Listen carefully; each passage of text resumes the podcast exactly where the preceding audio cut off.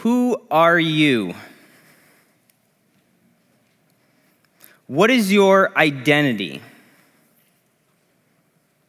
What is your history? Those closest to you likely know who you are. Those closest to you likely know your identity and your history. Identity being that which you claim or others say you are, and history being an established record. Both are useful to define someone, but not just for identifying someone, but, by, but it helps you to understand who they are. Are they trustworthy? Are they consistent? Are they steadfast? This is the concept that we're going to be digging into today. But the real question for today is who is God? Good morning, TGP. I'm glad you're able to join us today. If you've been keeping or engaging with our church through the summer, you know that we've been digging into the Psalms. The Psalms is a unique book of the Bible. And if you've spent time digging in, you know that the Psalms can be of great comfort during difficult times. The Psalms has a way of putting into words our thoughts, feelings, and emotions. The Psalms has a way of voicing those things that we have trouble voicing. While many of the books in the Bible are theological or historical or narrative, the Psalms is a collection of songs and praises to God. And the writers of the Psalms were raw, real, and honest. I found them to be very encouraging at various points in my life. It seems like an appropriate book to be going through over this last year and a half as we look at what's going on in the world around us, Psalms is definitely an appropriate book to be digging into. We know that there's a few different authors in the Psalms, but a vast majority of the Psalms were written by David. David in Scripture is called a man after God's own heart. We see that in 1 Samuel 13 14, Acts 13 22. Imagine being known by that. Not just other people saying it, but God saying that about you. As you work your way through the Psalms, you'll often find yourself on what I would call a turbulent journey.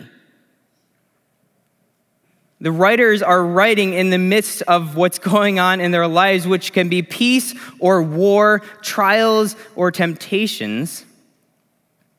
And they share those with us. We see the ups and the downs, we see the fears the worries, the anxieties, but we also see the peace and the confidence and the trust that they had in God. We see God's continual faithfulness through the life of David as we see David go through these ups and downs and pursue God and walk away from God and this whole cycle. We see David step forward in faith and we see God move. I don't know about you, but I like to see God move. I know that for everyone in this room, this last year has been different. I guess it's a year and a half, going on longer. It's been different, right? For some, it hasn't been too bad. For the introverts in the room, you're like, any reason to stay home? This is great. Extroverts, you're like, get me out, right? For some, this last year has been hard. And for some, it's been devastating. But in the midst of the craziness, the changes, and the volatility of the world around us, one thing will always remain true. And that is this God is good, and his steadfast love endures forever. Amen. Let's say that together today. God is good, and his steadfast love endures forever. Amen. Today we're going to be in Psalms 136. If you want to open up your Bibles, your phones, TGP app, you can follow along. We're going to read through the chapter. It's a bit of a long chapter, but it's all right. We're going to read through it all together first, and then we're going to kind of break it down into some subsections, and then we're going to look at those uh, as we go through. We're going to dig into this psalm today. All right, Psalm 36, starting in verse 1. Give thanks to the Lord, for he is good, for his steadfast love endures forever. Give thanks to the God of gods, for his steadfast love endures forever. Give thanks to the Lord of lords, for his steadfast love endures forever. To him who alone does great wonders, for his steadfast love endures forever. To him who by understanding made the heavens, for his steadfast love endures forever. To him who spread out the earth above the waters, for his steadfast love endures forever. To him who made the great lights, for his steadfast love endures forever. The sun to rule over the day, for his steadfast love endures forever. The moon and stars to rule over the night, for his steadfast love endures forever. To him who struck down the firstborn of Egypt, for his steadfast love endures forever. And brought Israel out from among them, for his steadfast love endures forever. With a strong hand and an outstretched arm, for his steadfast love endures forever. To him who divided the Red Sea in two, for his steadfast love endures forever. And made Israel pass through the midst of it, for his steadfast love endures forever. But overthrew Pharaoh and his hosts in the Red Sea for his steadfast love endures forever. To him who led his people through the wilderness, for his steadfast love endures forever. To him who struck down great kings, for his steadfast love endures forever. And killed mighty kings, for his steadfast love endures forever. Sihon, king of the Amorites, for his steadfast love endures forever. And Og, king of Bashan, for his steadfast love endures forever and gave their land as a heritage, for his steadfast love endures forever. A heritage to Israel his servant, for his steadfast love endures forever. It is he who remembered us in our lowest state, for his steadfast love endures forever, and rescued us from our foes, for his steadfast love endures forever. He who gives food to all flesh, for his steadfast love endures forever. Give thanks to the God of heaven for his steadfast love endures forever. Let's pray. God, we give thanks to you, for you are good, and your steadfast love endures forever. We thank you that we can run to you despite what is going on around us, despite the volatility of the world around us.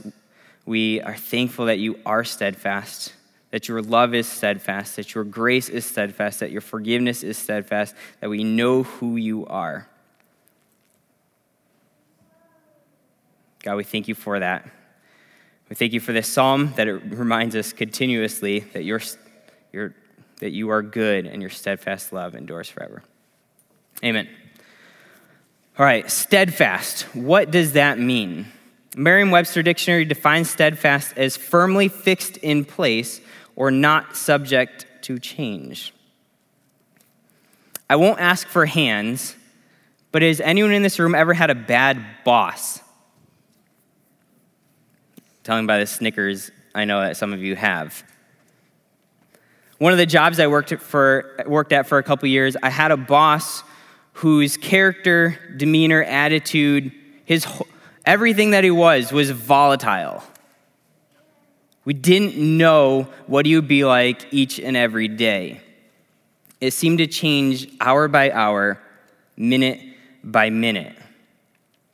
My shift would usually start before the boss came in, and we found out over time that we were on edge waiting for the boss to show up because we didn't know what he would be like that day. Would he be in a great mood? Would he be in a horrible mood? Would he flip out on everyone? We didn't know, and we never knew. It doesn't make for a pleasant work environment. We enjoyed the job. Everyone that I worked with, we loved the job. We enjoyed the job. No matter what went wrong during the day, didn't matter. It, could have, it was a great job, especially when the boss didn't show up. But when the boss showed up, it really threw the day into a whack. And it was a relief to step out of that job. And I know that there's many in this room who've had a similar experience with a boss or a coworker or a friend or a family member or a spouse or a parent. And it's hard. I'm thankful he's just the boss because I could go home from work and not deal with him, but I know some people will go home and that's what they live with. Thankfully, that is not how God works, and that is not the character of God. The character of God is steadfast. The love of God is steadfast. The justice of the Lord is steadfast. God's grace is steadfast. He isn't changing. He is steadfast. He is the first and the last. He is the beginning and the end. He is the Alpha and the Omega. He is steadfast, and we can rely on that fact. When studying the Bible, I find it wise to look at other translations. So for Psalms 136, this repeated phrase that for a steadfast love endures forever, I want to look at some other translations to see how they word it. NLT says, His faithful love endures forever. NIV says, His love endures forever. NASB says, For His loving kindness is everlasting. And KJV says, For his mercy endureth forever. So the theme that's repeated through this chapter is obvious that it's God's love, God's character is steadfast, it's unchanging, it's firm, it is what it is. And I want to repeat this so many times today that you go through the rest of your day and your week repeating in your head God is good for his steadfast love endures forever. I want that stuck in your head. Today, we're going to break down this chapter into three subsections. So, verses 1 through 9, we're going to call identity. Verses 10 through 25, we're going to call history. And verse 26, all by itself, wraps us up with another identity statement. So, the focus of the message today is identity and history. It's about God, who He is, and what He has done. Psalms 136 starts off with three verses naming God. And then four through nine are statements regarding creation with a focus on God's identity as creator. Verses 10 through 25, we see God's history, God's steadfast history in dealing with Israel. And then 26 again wraps up the chapter with the identity statement. Verses 1 through 3 and 26 all explicitly say give thanks, although you can kind of read that in through the rest of the chapter. And the original Hebrew word here gives this idea of giving thanks, of giving praise, of worship. The idea of giving God the thanks and praise due for who he is and what he has done. So, as I thought about a simple sentence to kind of wrap up the whole chapter for us, I found that verse 1 does it just fine. Does it better than I could have done it. So, verse 1 says, Give thanks to the Lord, for he is good, for his steadfast love endures forever. God is good, God is steadfast. How should we respond to that? All right, so as you read through these next sections, we're going to end up reading through the whole thing again, but we're going to read through it in smaller chunks. I'm going to have you focus on different things, okay? I'll let you know. So for Psalms 136, 1 through 3, I want you to listen to the identity statements here, okay? Kind of ignore the rest of it, but don't totally ignore the rest of it because it is scripture. But I want you to focus on who God is here, okay? Who is God? Verses 1 through 3 Give thanks to the Lord, for he is good, for his steadfast love endures forever. Give thanks to the God of gods, for his steadfast love endures forever. Give thanks to the Lord of lords, for his steadfast love endures forever. All right, so the identity statements that we see here we have the Lord, for he is good. We have the God of gods and the Lord of lords. So this is who he is. He is not a God of gods. He is not a Lord. He is the God of gods, and He is the Lord of lords. That is who He is. As we go through this, David's building, and it has to start with that. We have to know who we're starting with. We are starting with the God of gods. We are starting with the Lord of lords. We're starting with the King of kings. This is just, this is not a nobody that we're talking about. So, again, repeating these first three verses are the, give thanks or praise God.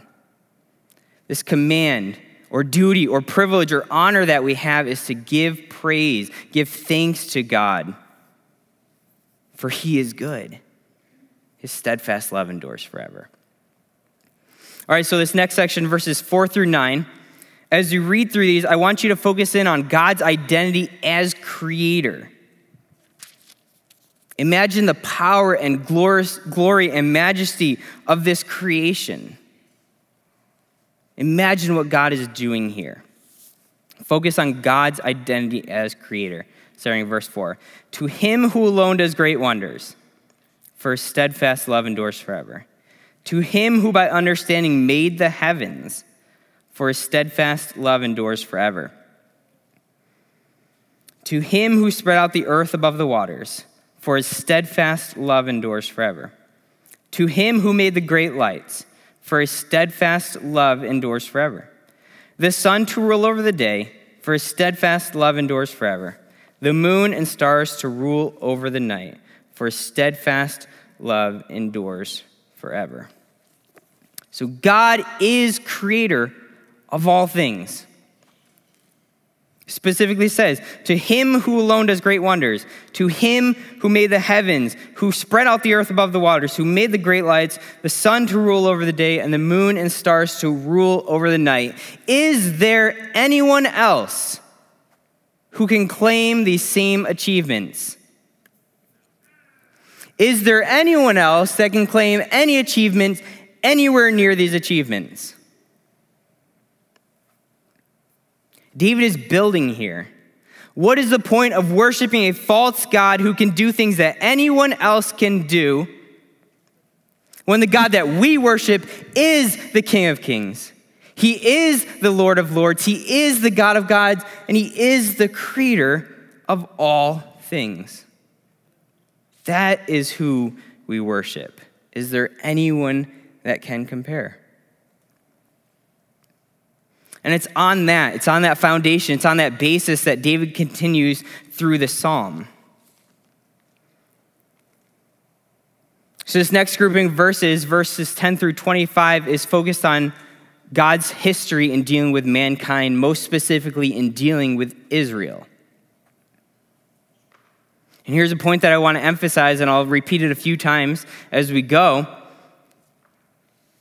It's important to study the Old Testament because by studying the Old Testament, we can know the identity, the character, and the history of God. And when you know somebody's identity, character, and history, you know whether you should trust them or you would know not to trust them. So, as you read through verses 10 through 25, I want you to focus in on the story. Okay, I want you to focus in on the history of Israel God's history in dealing with Israel. So there's a thread going through. It is a story, it's, it's their timeline, or broad timeline of what God did with Israel. So I want you to focus in on that story, what this would mean to the Israelites as they read through this chapter, as they are reminded of their history and of what God did in their lives. So 10 through 25. To him who struck down the firstborn of Egypt for steadfast love endures forever. And brought Israel out from among them, for steadfast love endures forever. with a strong hand and an outstretched arm, for steadfast love endures forever. To him who divided the Red Sea in two, for his steadfast love endures forever, and made Israel pass through the midst of it, for his steadfast love endures forever. But overthrew Pharaoh and his host in the Red Sea, for his steadfast love endures forever. To him who led his people through the wilderness, for his steadfast love endures forever. To him who struck down great kings, for his steadfast love endures forever. And killed mighty kings, for his steadfast love endures forever. Sihon, king of the Amorites, for his steadfast love endures forever. And Og, king of Bashan, for his steadfast love endures forever. And gave their land as a heritage, for his steadfast love endures forever. A heritage to Israel, his servant for his steadfast love endures forever. It is he who remembered us in our low estate, for his steadfast love endures forever, and rescued us from our foes, for his steadfast love endures forever. He who gives food to all flesh, for his steadfast love endures forever. If you're familiar with Israel's history as talked about in this psalm, it helps put you closer to the situation and to what Israel would be feeling or thinking, the emotions that they would have as they would read or listen or hear through this chapter. This is their history. David is reminding them of what God did. And it's always on that remembrance of what God has done, of what God, who God, of who God is, that we can step forward in faith and confidence, knowing that God is good. David is reminding them of their time as slaves in Egypt, of the plagues that God brought into Egypt in order to redeem his, his people, the Israelites, out from Egypt. He mentions the last plague, and that's why I bring it up because it struck down the firstborn of Egypt. That was the final plague that allowed the Israelites to get out under slavery, from under slavery how God brought Israel out from among them, and how God, God brought Israelites to the Red Sea, and the Israelites then freaked out, even though God just did all these miracles. And the Israelites are looking at the Red Sea and going, Well, now we're going to die here. But if you remember the story, God opened up the Red Sea, and how God did that. That wasn't the Israelites. That wasn't something that randomly happened. God orchestrated that. God split the Red Sea. The Israelites walked through on dry land when Pharaoh and his armies went in to come after the Israelites, God closed the Red Sea. This is God's history. And then God's faithfulness in leading the Israelites through the wilderness, despite their continual lack of faith and disobedience and sin. We see that cycle all through the Old Testament and in our own lives. God was faithful. And then after the 40 year period of wandering in the desert, we see God leading the Israelites into the promised land, overtaking these kings and nations, God conquering because God is good. And he was faithful to Israel all through the journey.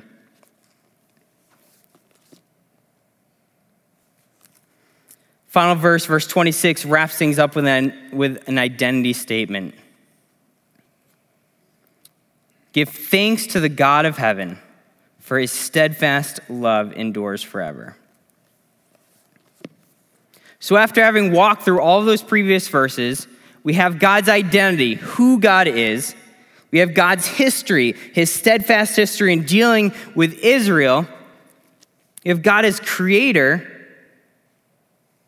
the final verse wraps things up well because after going through God's identity and God's history and who God is, what he has done, that brings you to an incredible place of worship.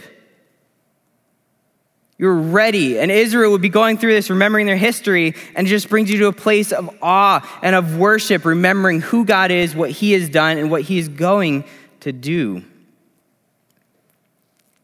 Give thanks to the God of heaven, for steadfast love endures forever.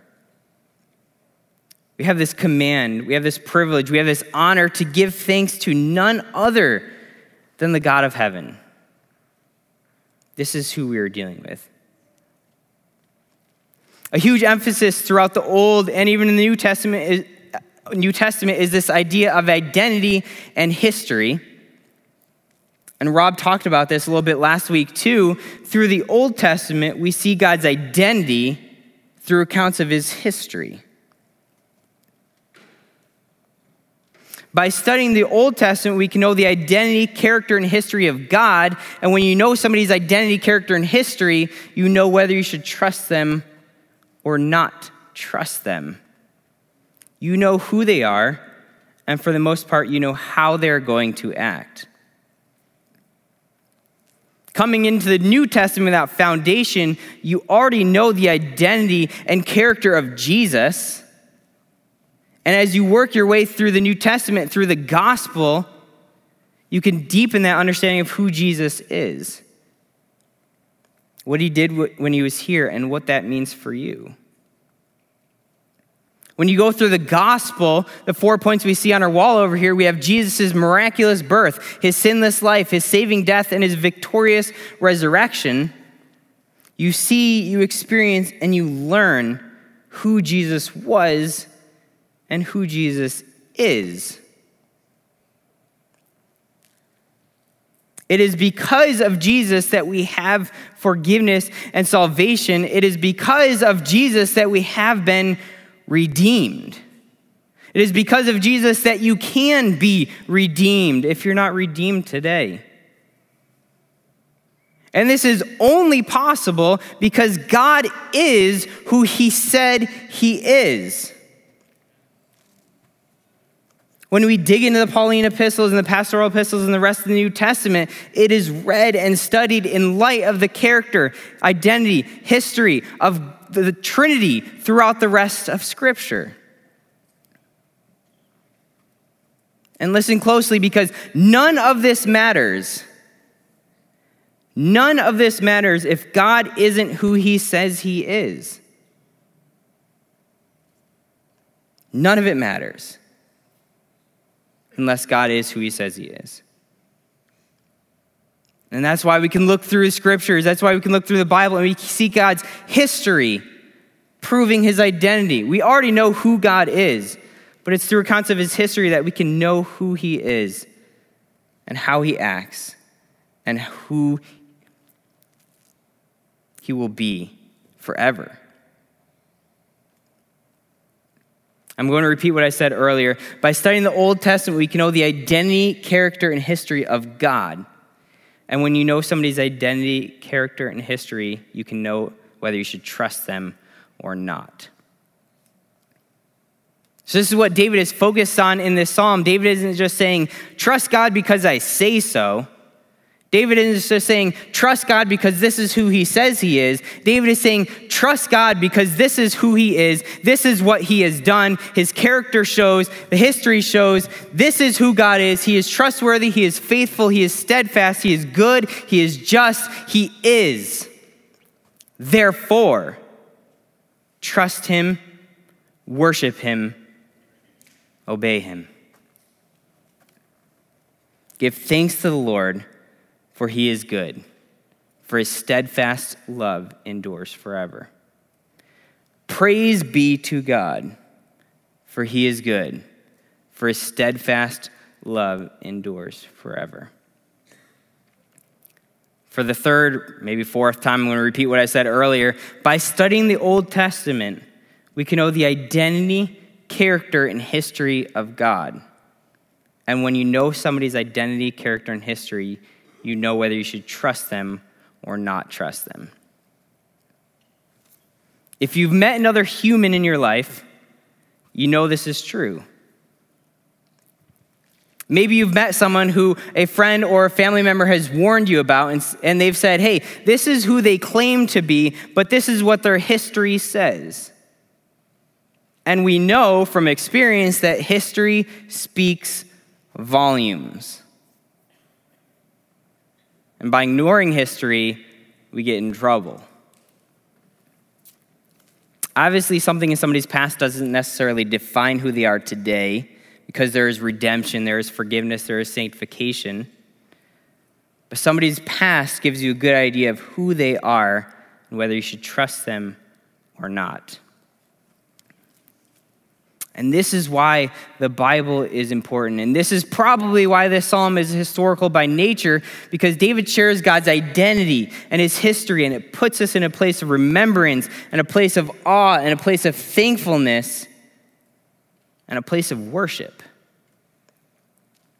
God is trustworthy, and his steadfast love endures forever. I'm going to wrap this up with a quote by Matthew Henry. In his Psalms commentary, he says this The scope of this psalm is the same with that of the foregoing psalm, but there's something very singular in the composition of it. For the latter half of each verse is the same, repeated throughout the psalm, for his mercy endureth forever. And yet, no vain repetition. It is allowed that such burdens or keepings, as we call them, add very much to the beauty of the song and help to make it moving and affecting. Nor can any verse contain more weighty matter or more worthy to be thus repeated than this that God's mercy endureth forever.